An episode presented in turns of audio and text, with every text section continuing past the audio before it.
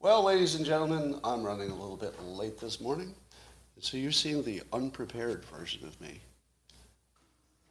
Watch me print my notes and close my blackout shutters and pull up my comments without even missing a beat, because that's what I do. All right. Oh, damn it. Damn it, damn it, damn it. I'm not going to be able to do what I want to do. All right, hold on, locals people. Got to make a quick adjustment here.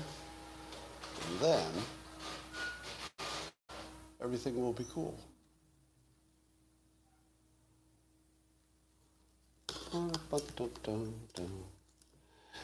Well, people on uh, YouTube, you're seeing the show before the show. It's the one that usually only the local subscribers see.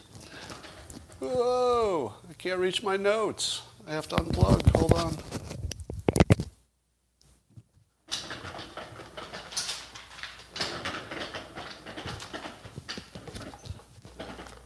You know what I say about quality? Totally overrated. Yeah, I could try to make this a quality program. But who would want to watch that, really? I think you'd rather watch me struggle and, and fail. Let's see. Let's see. In one moment, I'm going to be up and running here.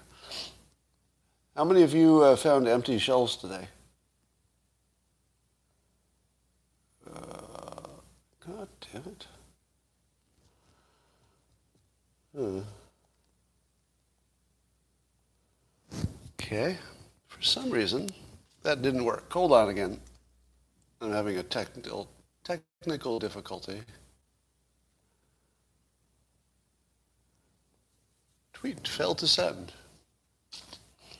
Hmm, for some reason I can't tweet. Wonder what that would be. Is Twitter down? Um, weirdly, if I can't tweet, I can't see your comments. Oh, and now I'm all fucked up here. All right, well, I'm going to have to keep uh, this on this perspective. Wow. Your local store had no spaghetti? Are you kidding me?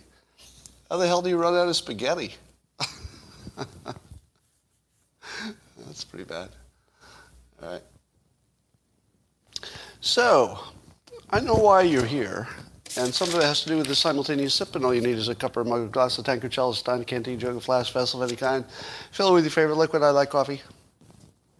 Join me now for the unparalleled pleasure, of the dopamine of the day, the thing that makes everything better except my punctuality. It's called the simultaneous sip, and watch it improve your antibodies. Now, go.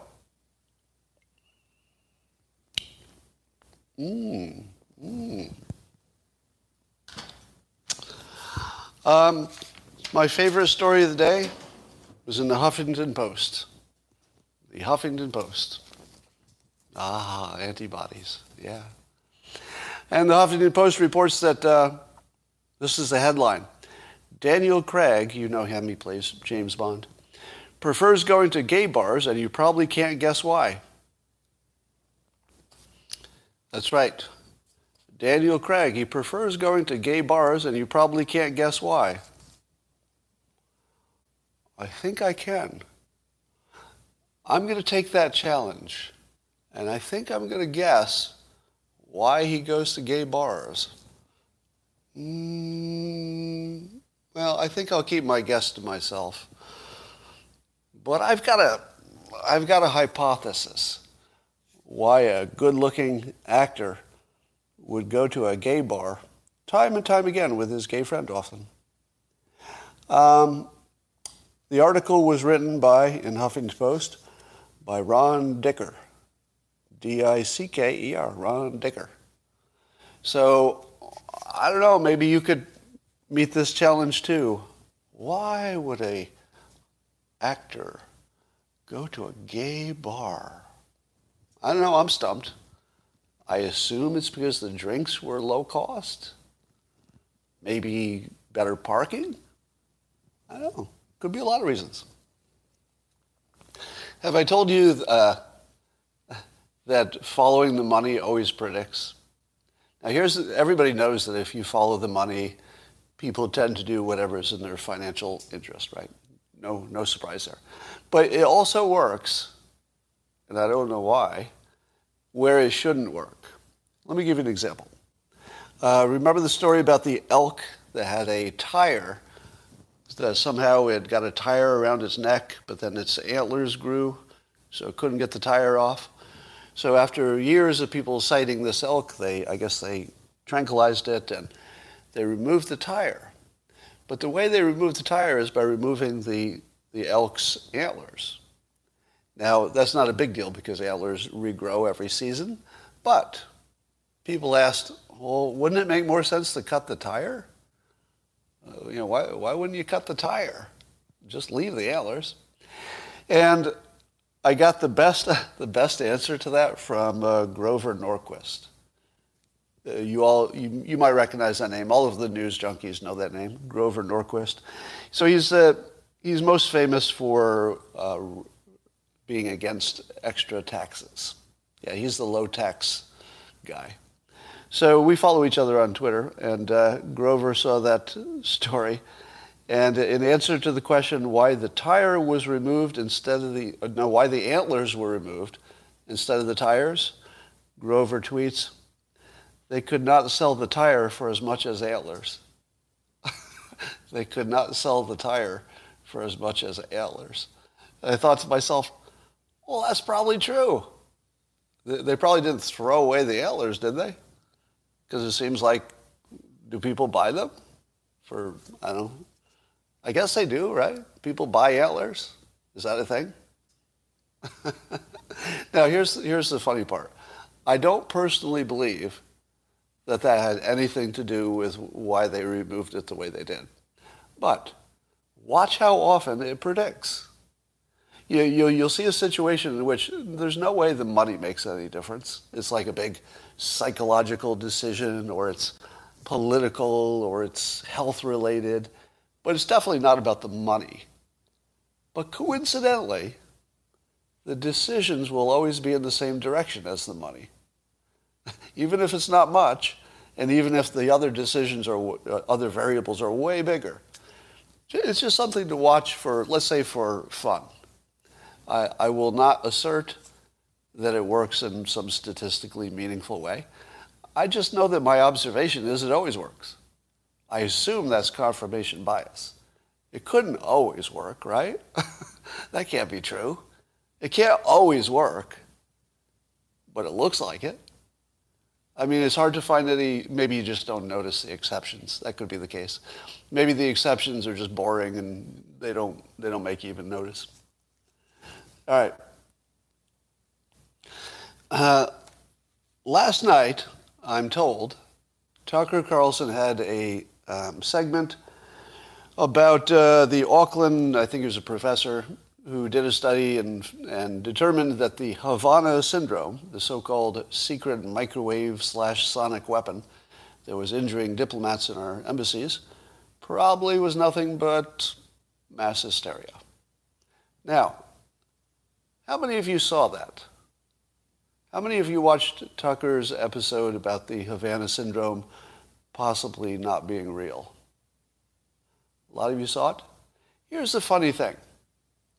I record Tucker every night. You know, I just I have an app that works with my Comcast slash Xfinity, and I record that show every night as long, as well as you know Gutfeld and the Five. So so those are three shows that I record every day. The only show that doesn't have audio on my recordings is this one. The ones I recorded yesterday are all fine. And in fact, the show before Tucker's was fine.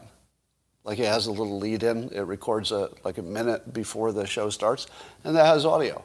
As soon as Tucker starts, the audio goes off. And I thought to myself, oh, darn, it's my device.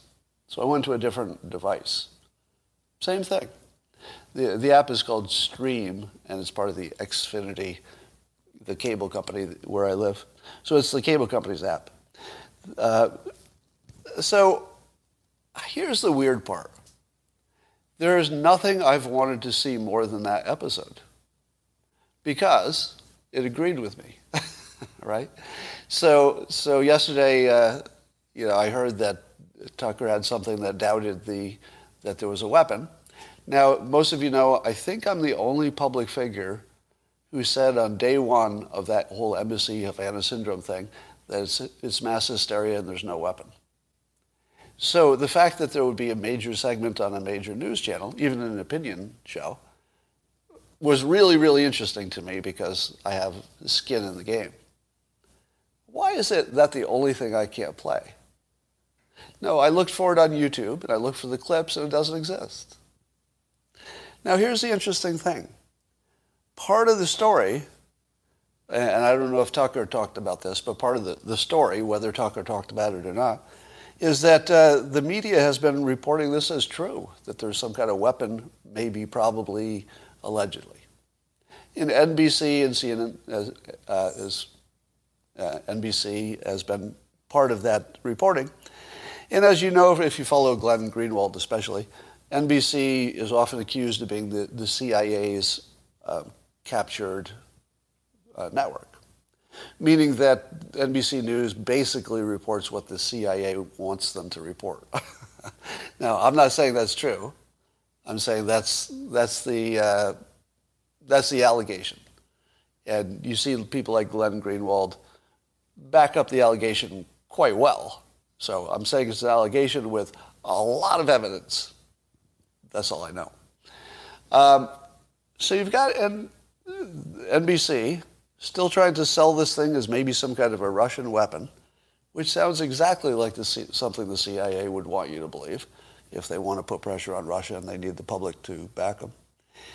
And I'm asking you this. What are the odds that that one thing that the CIA doesn't want you to see, allegedly, right? We don't, we can't confirm that. But what, what are the odds that the one thing that the CIA doesn't want you to see also is the one thing that can't be seen? It's not anywhere else.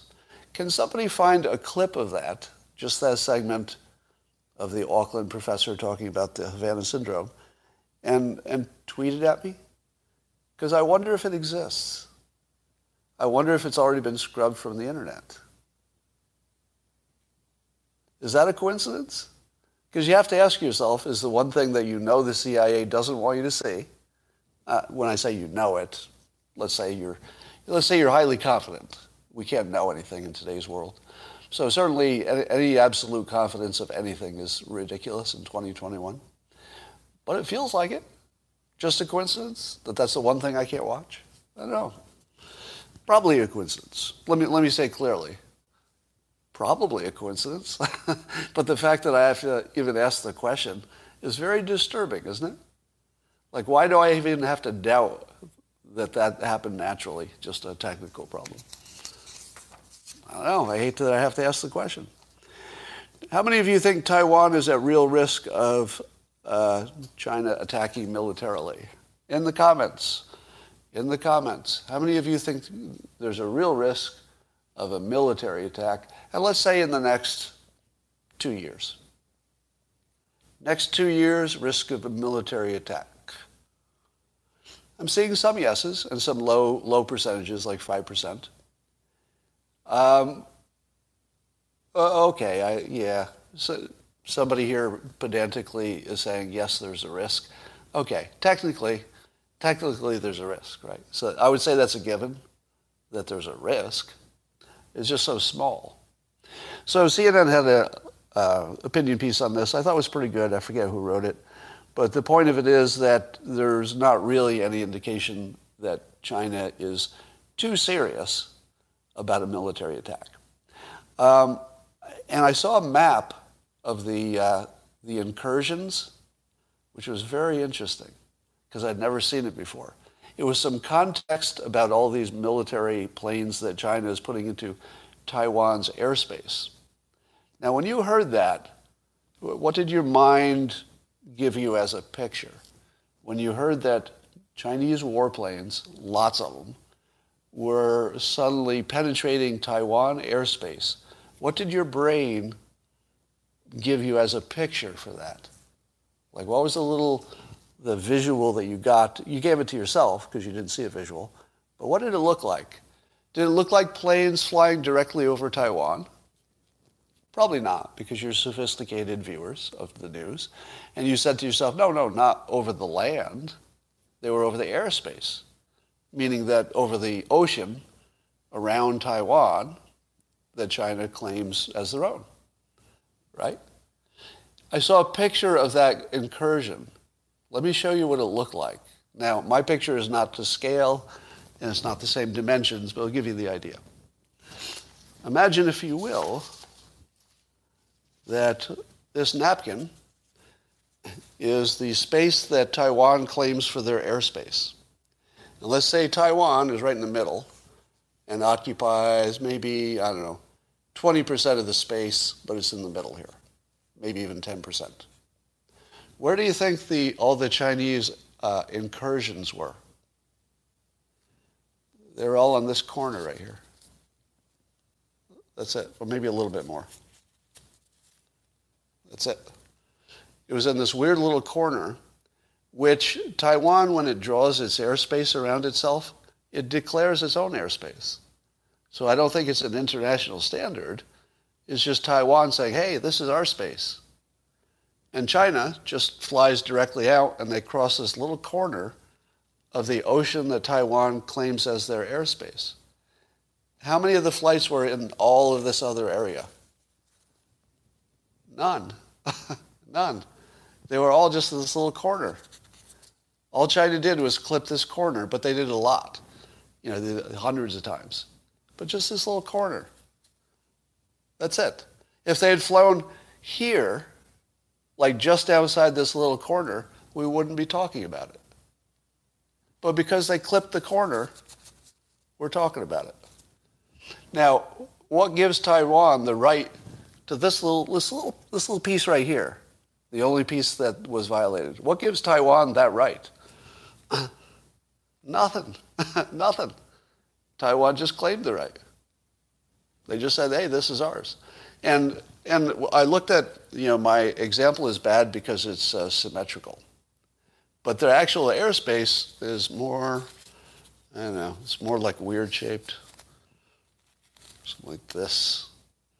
So the corner that China is clipping off is, is sort of the extended corner. It's the one that looks a little furthest from the island itself. Am I wrong that if you had seen that picture from the start and known that the violation is the most trivial violation that they could get away with? They're, China is violating their airspace, of course, but in the most trivial way,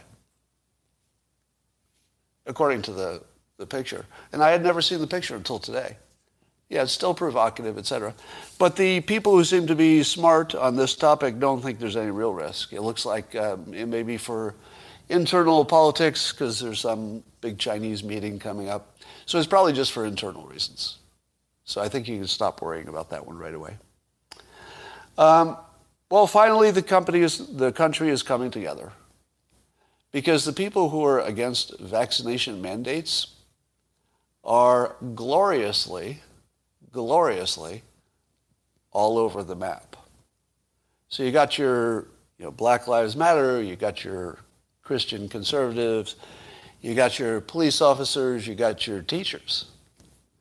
So you got your uh, Democrats, you got your Republicans. I can't think of another issue that unified the country this much. Can you? Airline pilots, thank you. Yeah. It's, uh, it's weirdly, I want to feel, I want to join the rest of you and feel anxious and bad about the division in the country, because we're all talking about it. But I'm not feeling it. Like, I know it's there. I'm not denying the division in the country. I'm just saying that a lot of this stuff looks like the normal and maybe even preferred evolution of thought. Meaning the fact that the government took control during the emergency. Wouldn't you want that? Don't you want the government to take a firm control, even if they make mistakes? It's your best bet during an emergency. I can see somebody says no. Well, I like that you're consistent. So I appreciate the people say, no, I don't want the, I don't want the government to ever take control in any situation. That, uh, I feel that's a, that's a legitimate opinion, and I won't, I won't criticize it. Because it's consistent. I imagine that those saying that just always say that. So if you're consistent, I support you. Uh, so I'll, let me just put it in my opinion. In my opinion, because obviously a lot of you disagree, in my opinion, the government needs to take control in military matters and, and maybe a big crisis like this. Did they do it well? That's a separate question. But I think it's your best bet. Now, I'll accept that you disagree with me on that. But it's only good if the, if the people can take it back. The people need to regain, you know, grab it back. And of course, the government, when it takes power, it doesn't like to give it up at all. We know that, right? But we have plenty of examples of, let's say, hurricanes, where the government took power during the hurricane as an emergency. And as soon as they were done, they got out of there as soon as they could because they didn't want to be there grabbing any power. They just wanted to do the job and leave. And what I see is as these, this anti-vax coalition, which isn't organized in any sense, but sort of a informally, you know, natural coalition without organization, I feel good about it. I feel good that there's a balance of power. The government took control. Um, most of you disagree, but I thought, well, it was our best bet, even if it is, uh, it's not ideal, but it might have been our best bet. That's how you get the vaccines, et cetera. Um, but I love the fact that the country is starting to push back.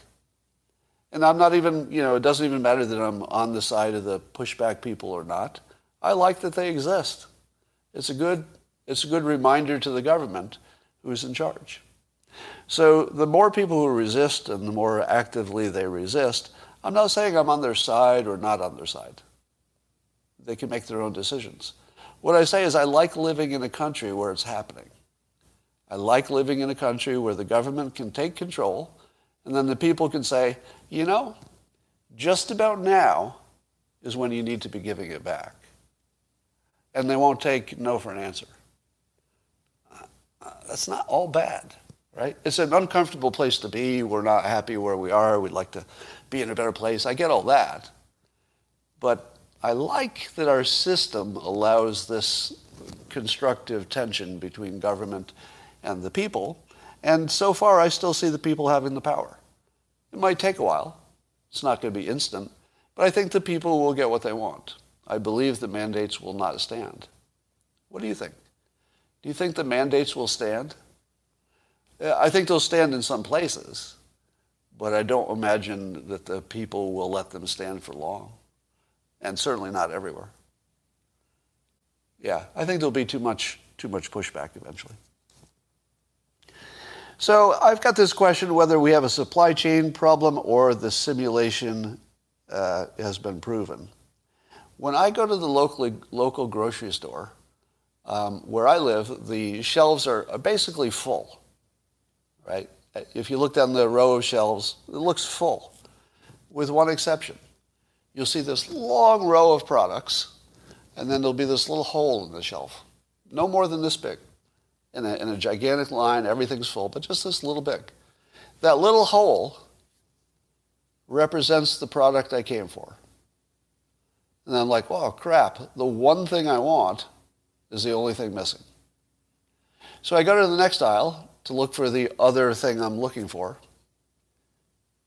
And there's only one thing missing and it's the damn thing I want. Now, I noticed this first during the pandemic. Christina asked me for some, like, very specific things. A specific brand of soda, which literally disappeared during the pandemic. It doesn't exist anymore. as soon as she started saying, this is the only soda I want, it just disappeared. It was uh, uh, Dr. Pepper, uh, no caffeine, and also diet. Just disappeared. I think that's that's what it was. And uh, likewise, she had a you know a, a food product that was on a shelf with all the food products were there except that one. That one food just disappeared and never came back. Now, is that the? Am I supposed to believe that the one thing I look for is the thing that's missing? Here's the other possibility.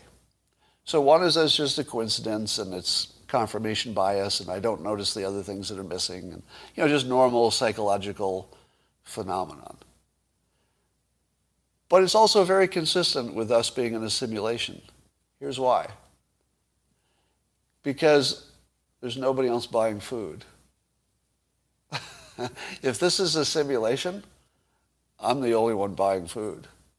And everything else is an illusion. Right? So the NPCs don't buy food. They just look like it when you're shopping. They look like they're buying food, but as soon as you leave, they empty the carts and put it all back on the shelves. so here's my point.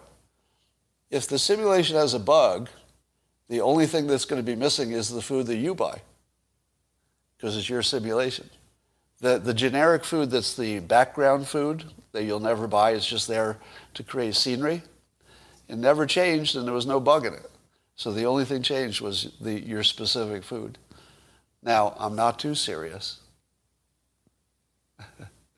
uh, Jen says, oh my God, Scott, where is your brain gone? Simulation theory is such an illusion. Now, Jen, do you know that uh, Elon Musk has the same opinion I do about the uh, simulation? And the actual scientists and philosophers who know what they're talking about do? Uh, it's accepted science in the sense that it's accepted as a serious alternative uh, understanding of reality. Doesn't mean it's true, but it is completely accepted by smart people as well, maybe. All right. By the way, I just do that one for fun. I'm not too serious about the supply chain thing. Uh, Trump has uh, said some new provocative things about Arizona, uh, which I will not tell you are true. Okay? So I'm going to tell you a bunch of things that Trump says, but uh, don't, don't imagine that I say any of this is true. Is that clear? I don't know that it's untrue. I don't have an opinion on it, true or untrue, but we'll talk about it in a moment. So these are Trump's claims. Um, talking about uh, a couple of uh, precincts in Pima, Pima, Arizona. And apparently there are great irregularities there, Trump and others have claimed. And Trump says they overplayed their hand and got caught. Two precincts in Pima had over 100% turnout for mail in ballots, which is impossible. And 40 precincts had over 97% returned, which basically impossible. Um, and that if you add these things together, the irregularities is more than the mar- enough the margin to win. Turnout, turnout rates of 99% and 100% is what you get in a third world country. blah, blah, blah, blah. So, and he shows a, uh, a graph in his statement. Now, the graph that he showed to demonstrate that uh, there was a certain time of night when all the ballots turned in a different direction. Um, I think it was Dr. Shiva's, um, his analysis. So, here's my question. Why is Trump complaining about Arizona irregularities and not using information that came from the Arizona audit.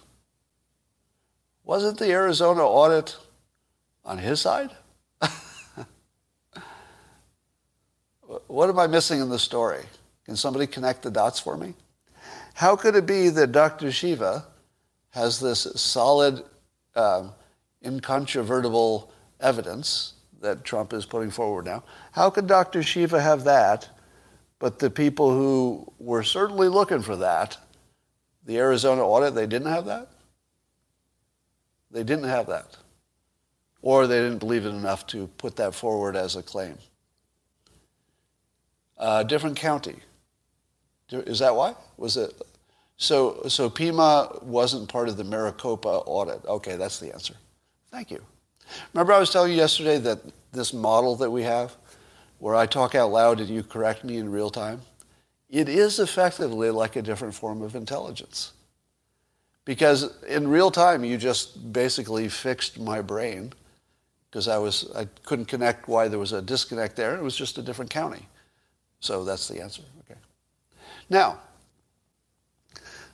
if you didn't know anything except what I just told you, and that describes most of us, if you didn't know anything but what I just told you, Trump makes these claims. Dr. Shiva seems to be the source of some, some part of it. Um, and it claims more than you know something close to 100% turnout, which would be impossible. How credible are these claims? Go. Don't tell me whether they're true or false because you don't know. We don't know if they're true or false. We don't know if true or false had changed the election. Only is it credible, meaning is it the kind of thing you would be inclined to believe because of its nature and maybe the source and everything you know about life. Credible or not credible? I'm just looking at your answers and I see not, interestingly. I thought most of you were going to say yes. I really thought you were going to say yes. Interesting. I'm kind of uh, shocked. I'm blown away. So I think most of you are, um, are good with the difference between what is credible versus what is true. You, often you can't know what's true, but you can tell if the claim is credible. All right, so some of you think it's credible, some of you think it's not. Um, I told you at the beginning of the process of the election and the audits that 95% of everything you see about a claim of irregularity, without even knowing what the claims would be, before they even happened, I told you 95% would be bunk. Was I right? How, how was my prediction that 95% of the specific claims, not, not the general idea that there was a fraud. I'm not talking about the general idea. I'm talking about specific claims. I said 95% of them would be false, maybe 100, but that at least 95% of them would be false. How, how close was I? One of my best predictions. Because no matter what you think about whether the election was fair or not overall, would you agree with me at this point that the specific claims have 90, 95%, well, you could say 100% been debunked. True? True or not? I think that's one of my best, best predictions of all time. Because again, I'm the only person saying it that I, that I know of. I, I can't think of anybody else who said, no, 95% of everything you hear is going to be wrong. Um,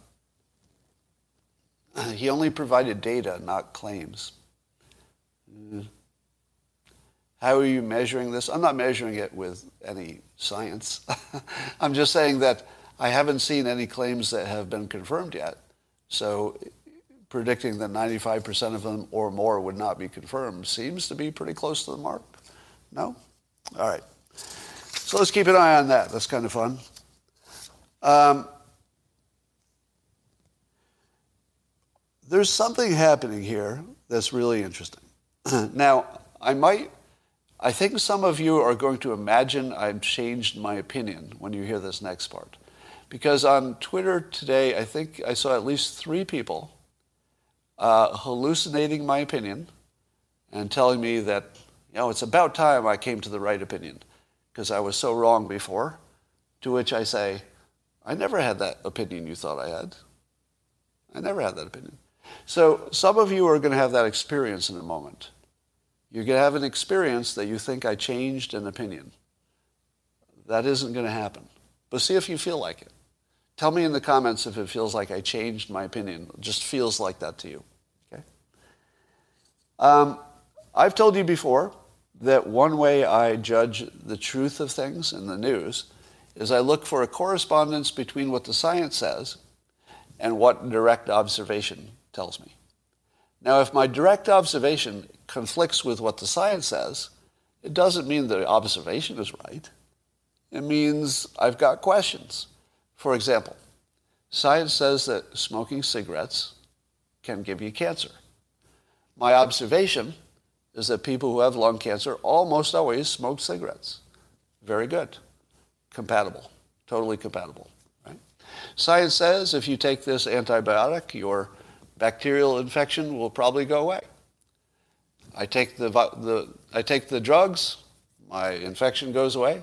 Good. Science and observation, pretty good. They conform. But science is also telling us that very few people are being injured by vaccinations. Science is very clear about that. Yes, people can be injured by any kind of vaccination, really any kind of medicine but they're not many. Not many, at least compared to the number of people who are having uh, COVID problems. But I asked on Twitter because people keep telling me anecdotally that they know people who were injured by vaccinations. Now, first, first question Does anybody know that somebody in their circle was injured by the vaccination? Do they know it? Or is it just that they got the vaccination and a very unusual health problem happened soon after? You agree they don't know it, right? They just have a strong, strong suspicion. So strong that they, they speak of it as if it's obvious, right?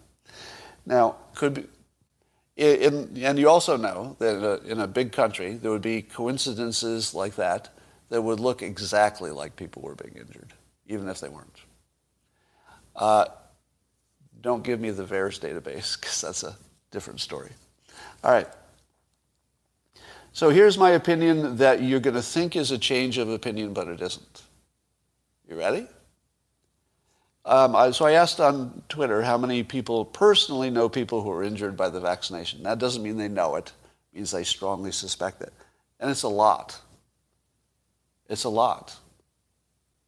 The people who say, I personally know people or multiple people that they believe were injured by the vaccine, it's a lot. So, what do I have now? I've got the science telling me one thing, that the, the side effects are rare. And then I've got personal observation, mm, but it's really the third hand personal observation. Really, all I can observe is people telling me they observed something. Eh, pretty sketchy, right? But if I had observed it myself, I would likewise be subject to confirmation bias. So, the, so the fact that other people are telling me, and maybe they have confirmation bias, probably doesn't change much. Because if I had directly seen it myself, I'd probably have the same confirmation bias. So, let me say this as clearly as possible and tell me if you think this is a change of my opinion. There is clearly a disconnect between observation and science. Are you happy? Everybody happy?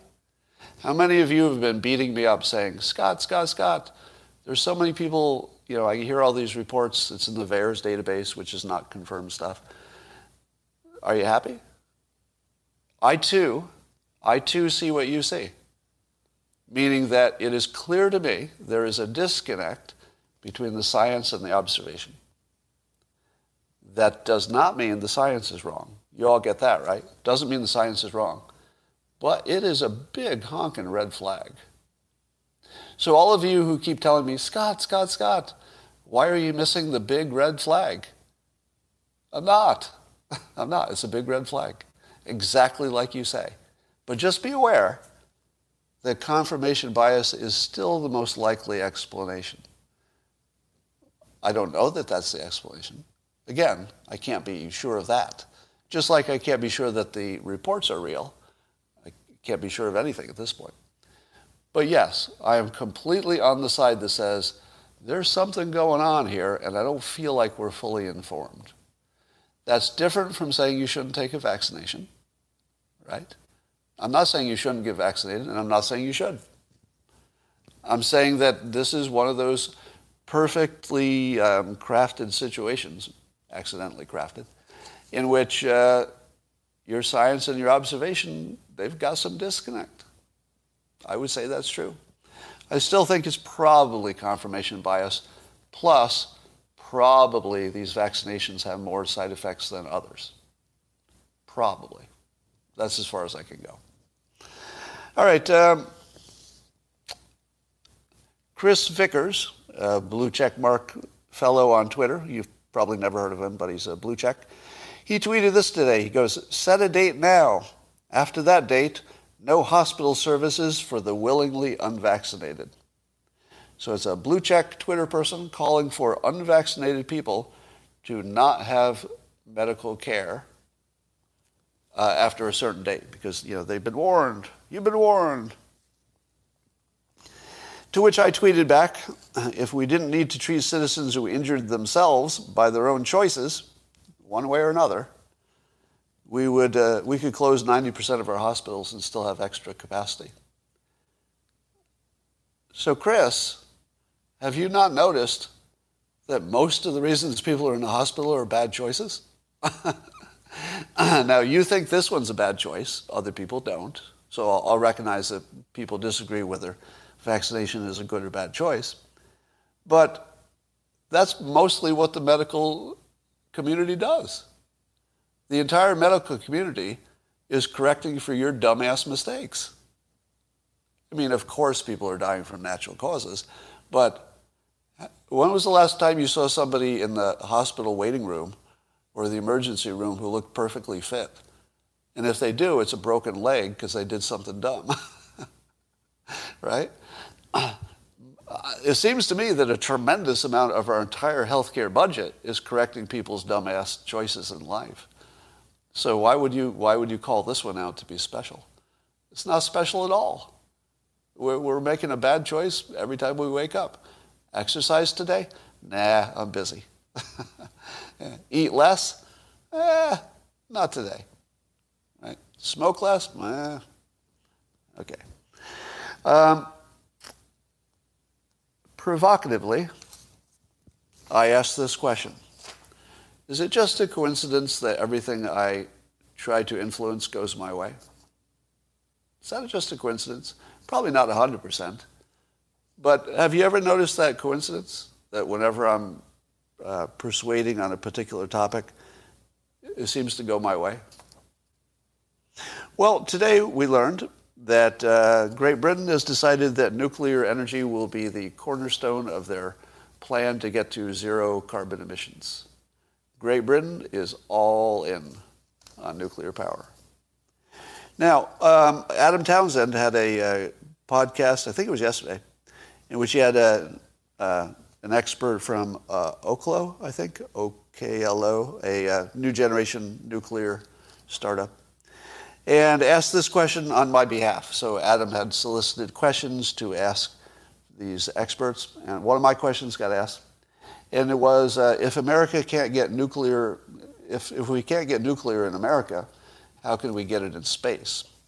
Now, the expert explained that because it's space, the type of energy you could use up there is not every kind of energy. You couldn't burn oil or you can't use coal in space.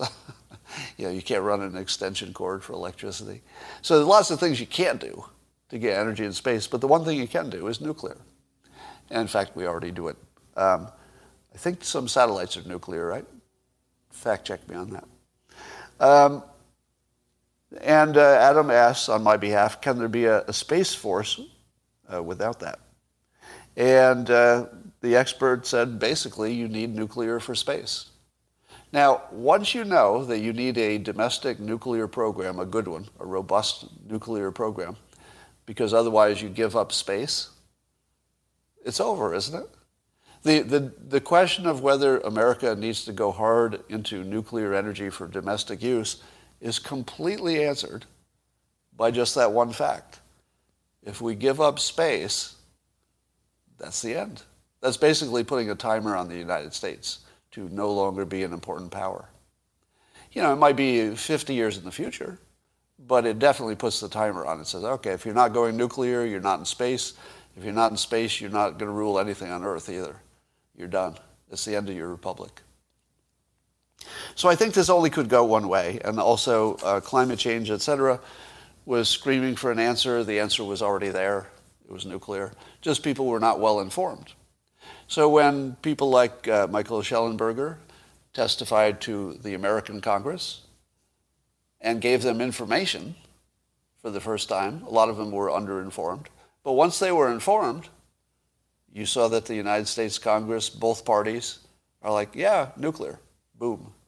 So just being informed and brought up to date on what the real risks are with the, the newer technologies, et cetera, was enough, probably. So uh, Shellenberger for the win. But did you know that uh, Michael Shellenberger also did the same thing in Great Britain? Also brought his expertise to Great Britain in 2019 and it was asked, you know, what to do about climate change, et cetera, and told them the same thing. There is one solution. It works. There's one solution, nuclear. There's not a second solution. And now, and now Great Britain also, now informed, Yeah, uh, Apocalypse Never was uh, Michael Shellenberger's book that talked about that. And now informed, Great Britain's uh, not just on board with nuclear, but aggressively, aggressively on board. So I asked this question provocatively. I said, you know, is it a coincidence that everything I persuade on goes my way? it's not because I caused it. It's, it's because I can tell what, which way things are going to go. Right? Now, I did, of course, try to influence as much as possible. Uh, Mark Schneider was a big part of informing me so that I could inform others. And I don't know if you know, but a number of people in Congress follow me on Twitter. Did you know that? There, there are quite a few people in the news business and in Congress who follow me on Twitter. And so I've been, you know, informing, basically, use, using what I knew from Mark Schneider, from Michael Shellenberger, to communicate the safety and the necessity of nuclear. And here we are. But I don't think it was my uh, power of persuasion that made the difference. I, uh, obviously, it was you know, Shellenberger made a big difference. Mark Schneider, I think, made a big difference. Um, but I think we were, it was inevitable. I basically predicted something that couldn't go any other way. there was only one way this could go. It was a matter of how much time.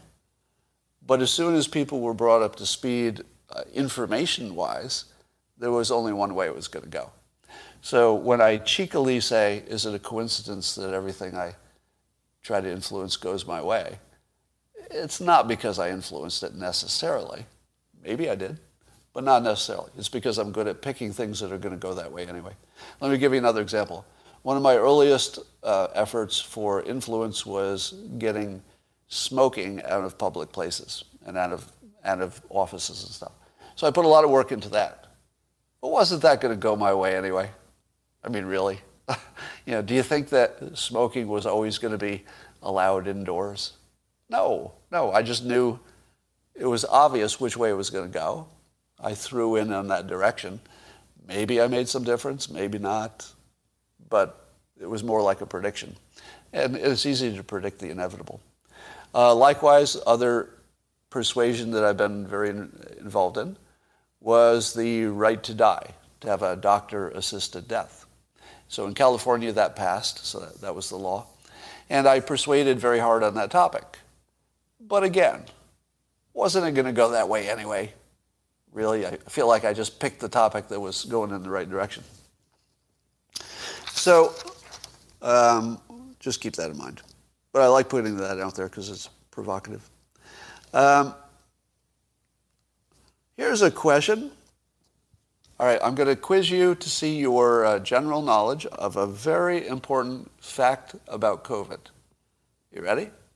Uh, if you get this fact right, if you get the right answer, then I would say that your opinion about vaccinations might be credible because it means that you know more than other people. All right? So here's the test. We're going to see if you, have, if you know enough to have a good opinion about uh, vaccinations. Here's the question. Do vaccinations cause more variants like the Delta? Now, the Delta came before the vaccinations, but do the vaccinations cause more, or could they cause more variants? Look at the answers that are streaming by on, on each of your platforms. We're seeing a mixture of no's and yeses. Do you, do you see that the mixture is pretty mixed? Pretty mixed. Seeing a lot of yeses, but seeing a lot of no's. Now, how could you have an opinion on vaccinations unless you know this? Pretty important, isn't it? All right, how many of you have heard of the uh, uh, the chicken vaccinations, which there is a study that shows that the vaccinations for the chickens, for some chicken disease, um, actually did, according to a study, did increase the variance. How many of you are aware of that study? Are you aware of the study about the chickens and how their vaccinations increased the number of variants? Because that's what is always tweeted to me when I bring up the topic. Okay, so if you're not on Twitter, maybe you've never seen it, but uh, let's just say there is a study, And the study says that where they vaccinated the chickens, it increased the variance. So let's say that was true. Now it's just a study. You'd, you'd want to see some more studies and et cetera. But let's say it's true. Let's say you believe it. Does that, if it's true, does it tell you something about the coronavirus vaccine? If it's true for chickens, oh, and I'll add something. I'm going to add something. The chicken vaccination is also leaky, just like the coronavirus one. Leaky meaning that even when you're vaccinated, um, you can still get it. You just won't die. So they're both leaky. Does the fact that you know the chicken vac- vaccination, let's say you do know that, cause more variants? Is that, is, does that mean that you have the same risk with the coronavirus? Go. Let's see in the comments. Uh, the, this vaccine is, is novel, so you can't compare. That is, that is a correct answer. I'm looking for something else, but that is a, a good comment. Yeah, you can't compare. They're just different technologies, et cetera. Um, we're not comparing to natural immunity now. Drop that topic for now. Chickens are not humans, of course. But remember, we're talking about the logic of it. We're only talking about the logic of it. Is the logic that if your vaccine stops most of the virus, that the only ones that can get out are the, are the bad ones, the variants that escape the vaccination's coverage? Um, this paid comment says selecting for a specific protein to target, which is what we do with coronavirus, increases the probability it could cause mutations. I haven't heard that before. Um, but I don't know if that's true, but add that to your questions.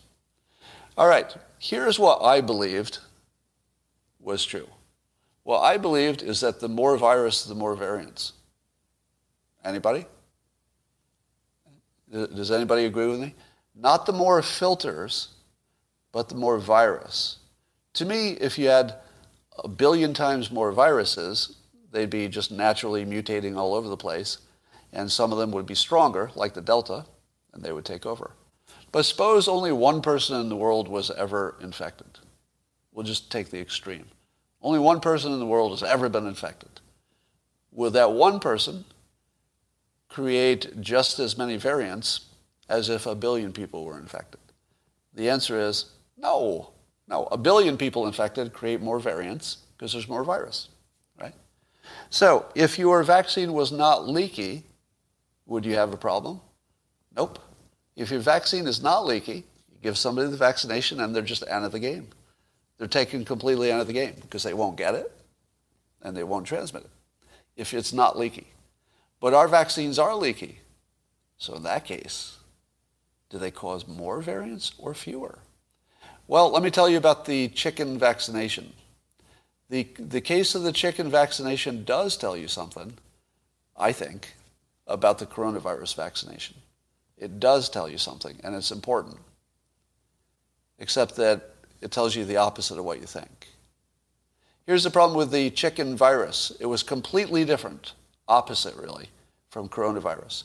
What is the thing everybody says about coronavirus? Damn it, it only kills less than 1% of the people who get it, and most of them are old, right? So coronavirus is a virus that kills almost nobody percentage wise. There's still a lot of people number wise. The chicken virus would have killed all the chickens fairly quickly. So without a vaccine, the chicken virus basically just takes out the chicken. So they give the chicken a vaccine, but then it can still get the virus. And now the chicken that would have been dead and couldn't spread is a chicken that's very much alive and spreading like a motherfucker. The study about the chickens proves the opposite point than the people who are sending it to me think. What they think is that it shows that uh, vaccinations cause more variants. What it really shows is that if you have more virus everywhere, you get more variants. Because these vaccinated chickens are just full of virus, uh, almost as if they had not been vaccinated in, in the classic way. So, keeping chickens alive so they can spread virus like crazy causes more variants because there's more virus. Because there's more virus.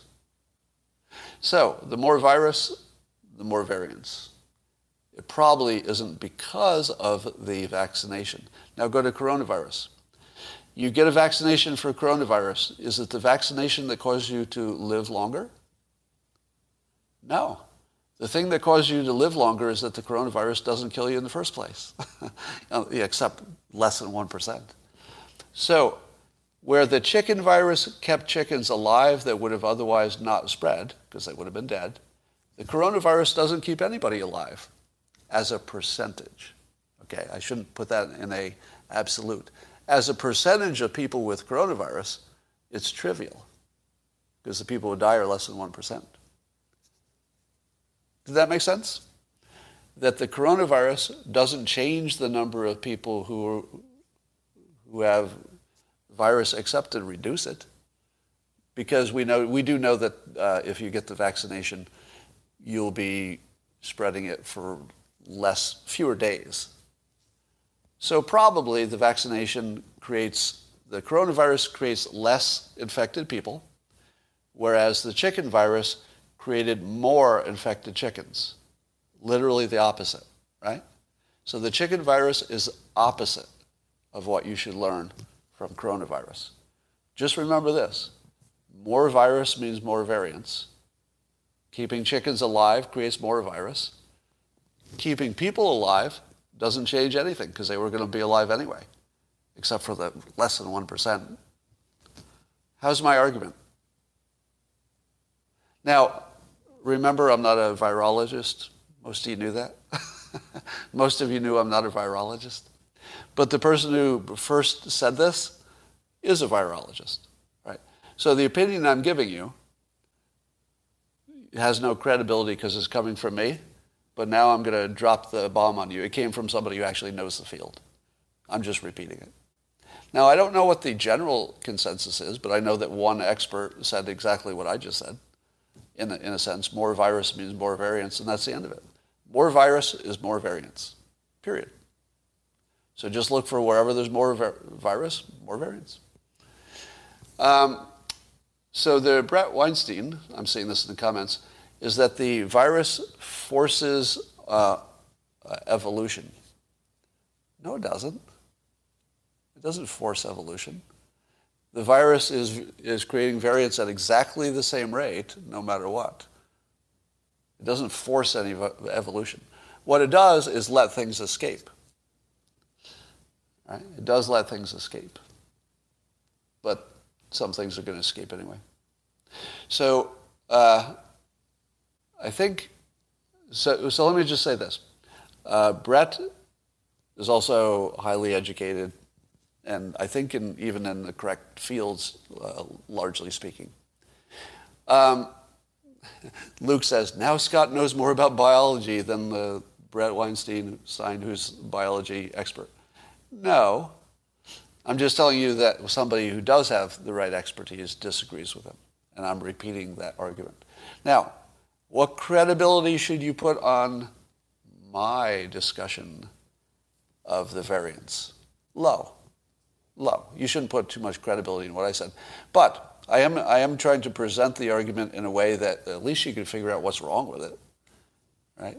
So all I've added to it is the notion that more virus equals more variants with no exception. And that's, that's something you can fact check. So now ask your experts, is that right? More, more virus just always means more, fact, more variants? So just boil it down to that. And, and let's get a fact check. Because could Bret uh, Weinstein be right? That the vaccinations are somehow promoting or causing variants? He could be. Definitely could be. I wouldn't know. But now you have a question. Does more variants, more virus cause more variants, or does more, or does more blocking cause more variants? Good question. All right. Uh, Marusha says, vax framing and resistance. Uh, uh, okay. I, I, read your comment, but uh, I don't want to mention that one out loud. All right. Um, that is pretty much what I wanted to tell you today. Um, Letter to God, please give Scott a Jordan Peterson intervention and save Boo. Why does Jordan Peterson need an intervention?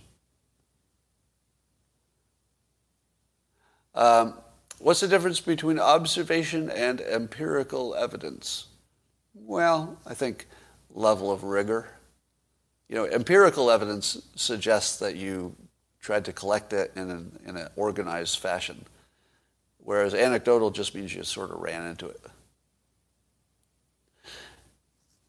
Well, I don't know that Jordan Peterson needs any interventions. He's he seems to be, you know, I mean, he has some medical problems, but I can't help on that. Oh, itty bitty. Thank you for that. Oh, you liked my assistant story yesterday? That's strange. Um, what's this? Uh, Patrick Carey says Bret agrees with your statement. Uh, you mean the statement that more virus means more variants? Is that right?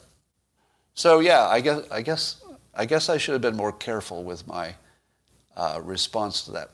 I don't know exactly what Bret's opinion is on this, so I shouldn't try to characterize it and then talk about it if I if I haven't seen the details. So just assume that everything I said about that is low credibility.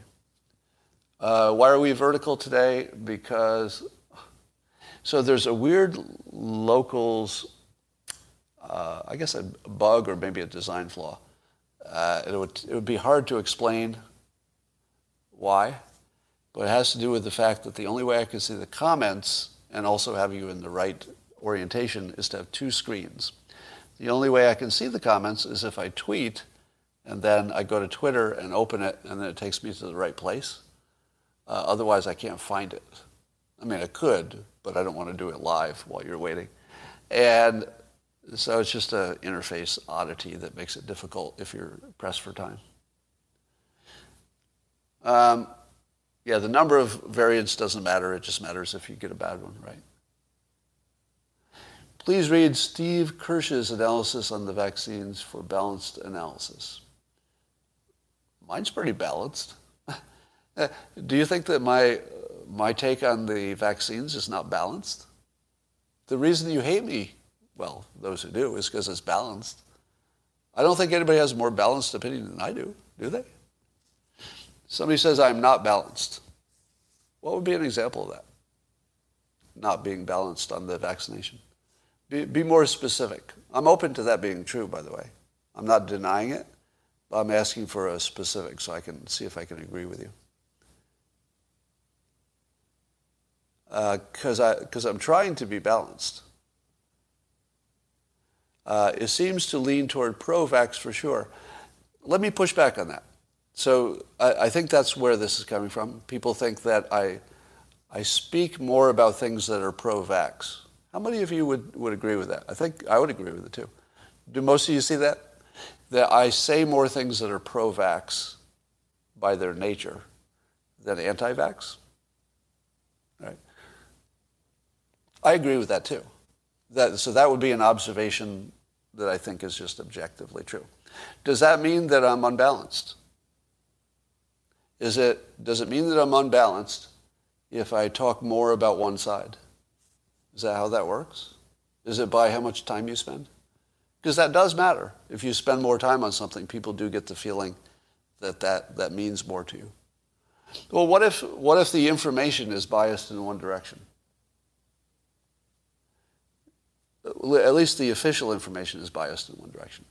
If, if I talked about every claim on the internet that is not accepted by general science, then there would be maybe even more content anti-vax. Would you agree with that?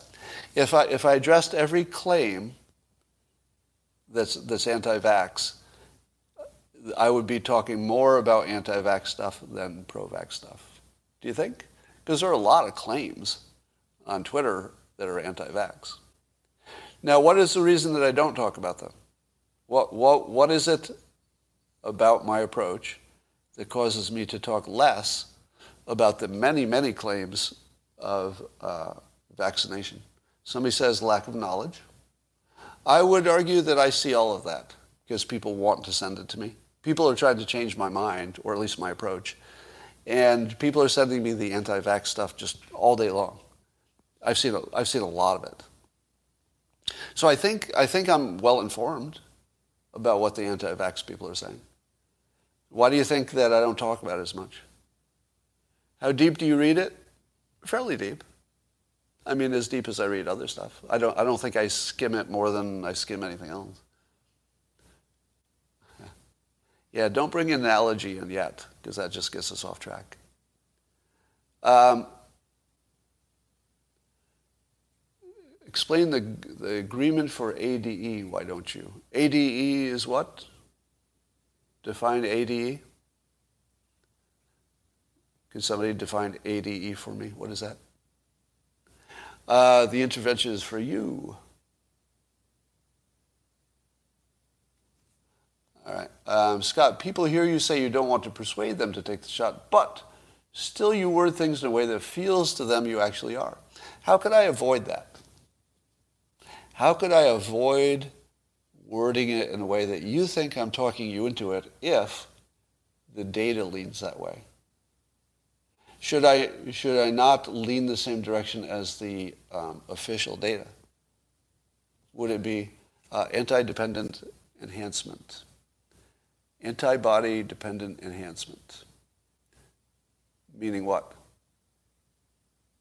I mean, I know what the words mean, but why, why should I be talking about that? So, yeah. So the thing that I lean, thank you. Um, exactly.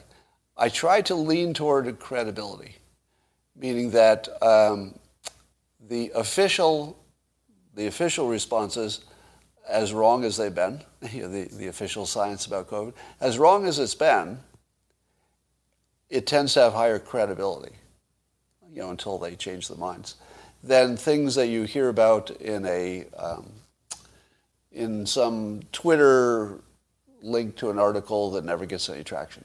So I wait for the scientists to tell me which of the other things I should pay attention to, and um, you give too little weight to VAERS. I do give, I, I give, um, wait, were you here? so somebody said I give too little weight to VAERS. If you, if you watch this entire live stream, do you say that's true or false? I give too little weight to VAERS. Now, VAERS is where uh, uh, reports of bad outcomes are. I just had a whole discussion where I said, I agree with you that the number of reports of bad outcomes is alarming and conflicts, it conflicts with and actually hurts the credibility of the scientific opinion. I, I, said that as clearly and directly as you could possibly say it. And the VAERS database is just the, uh, the obvious example of those reports. But it doesn't have to be in VAERS because I asked on Twitter and tons of people say, yeah, I got a friend, I got a friend, I got a friend. Scott, would you call Joe Rogan for a chat? I don't think he and I are the right ones for that chat. Oh, but let me let me let me say this. I don't know how often Joe Rogan has multiple guests for like a panel discussion. I don't think he does that model. But if he did, um, there are better people than me to put on it. Um, I don't think I'm the right person for that. It would be entertaining, but it wouldn't, it wouldn't be as useful as you want it to be. Um, somebody says, I got vaccine because of Scott's discussion and by doctor's advice. Well, I hope your doctor's advice was a little bit, a little bit weighted more than mine. Uh, well, I've been on, I've been on Joe Rogan's program, so if you Google it, you can find it. He does have multiples on, but not multiples who are on different sides, right? Has Joe ever had uh, people who are on different sides of a debate on at the same time? Well, I'm seeing a yes. I don't think I've ever seen one. Oh, he has a few times. Uh, that would be the perfect situation. Although he's on Spotify, so he's, he's up behind a paywall. It would be better not to be behind a paywall. Yeah, a, a Tim Pool would be sort of a good choice for that. I think I'd be a good choice, but I don't have the wherewithal to set it up. I mean, I do have the wherewithal, but I don't have the time and interest right now. Um, Spotify is free. Why are you saying Spotify is free? Are you saying that his program on Spotify is free? That's not true, is it? Wait, am I missing something important?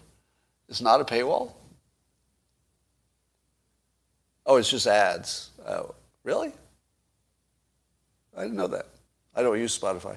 So Spotify is not a subscription service. It's just got ads. Well, that's the reason I didn't have Spotify. Maybe I should get it. All right. Well, thank you. See, this is that this is that example again of a new kind of intelligence. In real time, you watched my mind be changed, and you saw it a few times. It's kind of cool, isn't it?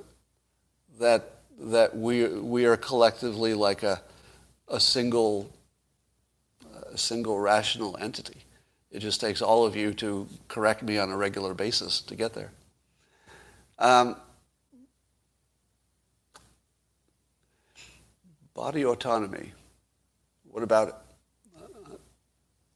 I don't know. Uh, so didn't watch the episode with Dr. Gupta complete. I did not. No. Um, all right. Uh, so there's no ads if you have a subscription on Spotify. Okay, that makes sense. Um, Alex says, God, can you imagine being married to this guy? I assume you're talking about me, right? Well, I'm not sure I understand. That was my phone. My phone just said, I'm not sure I understand. Well, I do understand. Somebody said, imagine being married to that guy. You're not wrong. imagine being married to me. It's no picnic, believe me. Um, so you're right about that. Would I host uh, Bret Weinstein uh, versus Andreas Backhaus? Uh, no. I would not host them. If just the two of them, no, because that's not the right two. The, the ones you want are, uh, because both of them are kind of critic, uh, both of them are skeptics, I would say. Skeptic of different things. But I want somebody who's a believer and at least one skeptic, and then somebody who can do some fact checking. So you, you want three people, one of them just a fact checker, and the other two being on, on other sides of the issue. So that would be the ideal model. And then maybe a, one moderator. So you need four people, moderator plus those three. Three plus those, good, yeah. Actually, let's make that a thing. You want to make that a thing? You want to do a little, uh, let's do a little uh, persuasion uh, experiment. Um, whoever just said, let me call you out, uh, Twixbar. So user Twixbar over on the locals platform uh, just just has a comment that says three plus host. And I like that branding. So let's see if we can make three plus host a model that people understand as the best model. Now, of course, the news will often violate that model. But let's see if we can see, get somebody to do it. Three plus one. The, the plus one is the host, and the three are people on two sides of an issue, and then a fact checker who doesn't seem to be associated with either of them. And then a host who can keep it all straight. And oh, and then here's the, the last part. Last part is not a timed event. Or if it's timed, it's a lot of time. Right? It could be three hours, but you don't want to have five minute hit. Right? It can't be. It can't just be, uh, you know, something that it's an episode on uh, Hannity or something you know, it's, it's got to be its own show. It can't be an episode on somebody else's show. Wouldn't have enough time. So let's see if we can make that happen. Uh, th- three plus one is the model, three plus host, and it will be one fact checker, two people on opposite sides, and the host, the host does a good job of moderating and making sure the fact checker gets in there. What do you say? Let's make it a thing. Let's see if somebody can do one of them and then, you know, no matter how it works, then we refine the model. Maybe the first one isn't so good, but you just refine the model based on what you learn. Oh, uh, Ben Shapiro would be. Yeah, there's lots of people you could think of who have the platform. So here's the first thing we need. We need the platform and the host, right? Getting the guests, I think, would be the easy part. Ooh, Dave Rubin. Dave Rubin. I think he has all the technical wherewithal, which is what you need, because you need the three screens and, and you know, the organization of it all. That's the stuff I can't, I don't have the time to do. But Dave Rubin, wouldn't you watch uh, Dave Rubin? Now, I would make, um, with all uh, with all respect to Dave Rubin, who by the by the way, Dave Rubin is one of my examples of the talent stack guy. He's got like a whole bunch of talents that just work together perfectly. I mean, his career is a um, he's a role model in terms of how to make something work. I mean, he, he really does a great job of combining talents to make something special. But part of his talent stack is that he's agreeable and people like him. I don't know. I think you need somebody who's a little bit more of a bastard for the pushback. Right, a little bit more of a bastard. I don't know if he could go full bastard because you're going to need to shut down both of the experts, but at different times, and maybe even the fact checker. So you, are going to have to have a, a strong, like a dictator's hand, to say, whoa, whoa, whoa, that didn't make any sense. Right? Now, uh, I worry that Dave is too nice because he usually does interviews in which there's not a lot of conflict. But maybe, maybe. I mean, if, if he wanted to do it, he'd be a great platform for it because he's got a big platform. Um, so, Dave, if you're listening to this, and somebody will probably tell you if you're not listening, that's a challenge to you. If you could put this together and, uh, and be tough on them, or alternately, get somebody who would be. So, you know, just because you're the, the host doesn't mean you have to be the moderator. So the three plus one doesn't have to be the host. The host could just introduce it and say, here you go. You know, it's my program, but, you know, take it away.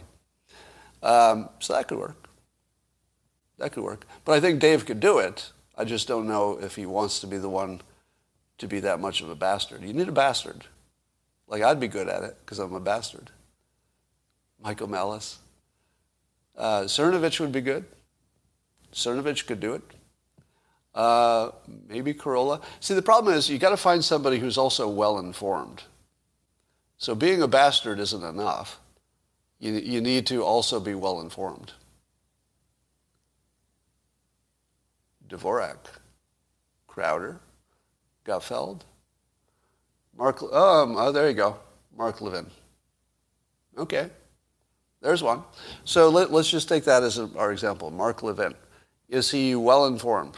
Yeah. Yeah. Is he a good communicator? Yes. Big platform? Yes. Could he be a bastard? Yes. I mean that in a complimentary way. Yeah, he could totally be, be a bastard about it. Somebody said Bill Maher. I accept that. Bill Maher could be a bastard again, in the best way. You know, you, you just have to be a bastard sometimes and shut people down and challenge them. Uh, too polarizing, somebody says? Maybe. I'm probably too polarizing too. Uh, you do it from Rubin's studio. I would do that. I would do that if you wanted to. Um, I don't know it needs to be in the studio, but you'd need the resources. Um, all right, Sam Harris. Good, good suggestion. Sam Harris. Actually, that's my dream team right there. My dream team would be not even me doing it. My dream team would be um, Sam Harris doing it. That'd be pretty good. Because I think Sam Harris has the intellectual weight as well as the ability to change his mind, which is rare. Uh, so I think he could do it. He'd be good at that. I don't know if he could be enough of a bastard. Probably. I don't know. What do you think? Could Sam Harris be enough of a bastard to make that work? Uh, you probably need somebody who, well, let, let, me revise that. I think Sam, for all of his strengths, uh, his s- sort of intellectual approach to things might not fit the bastard host model as closely as possible. You need a bastard host. All right, I've talked too long. I got to go. And I will talk to you all later.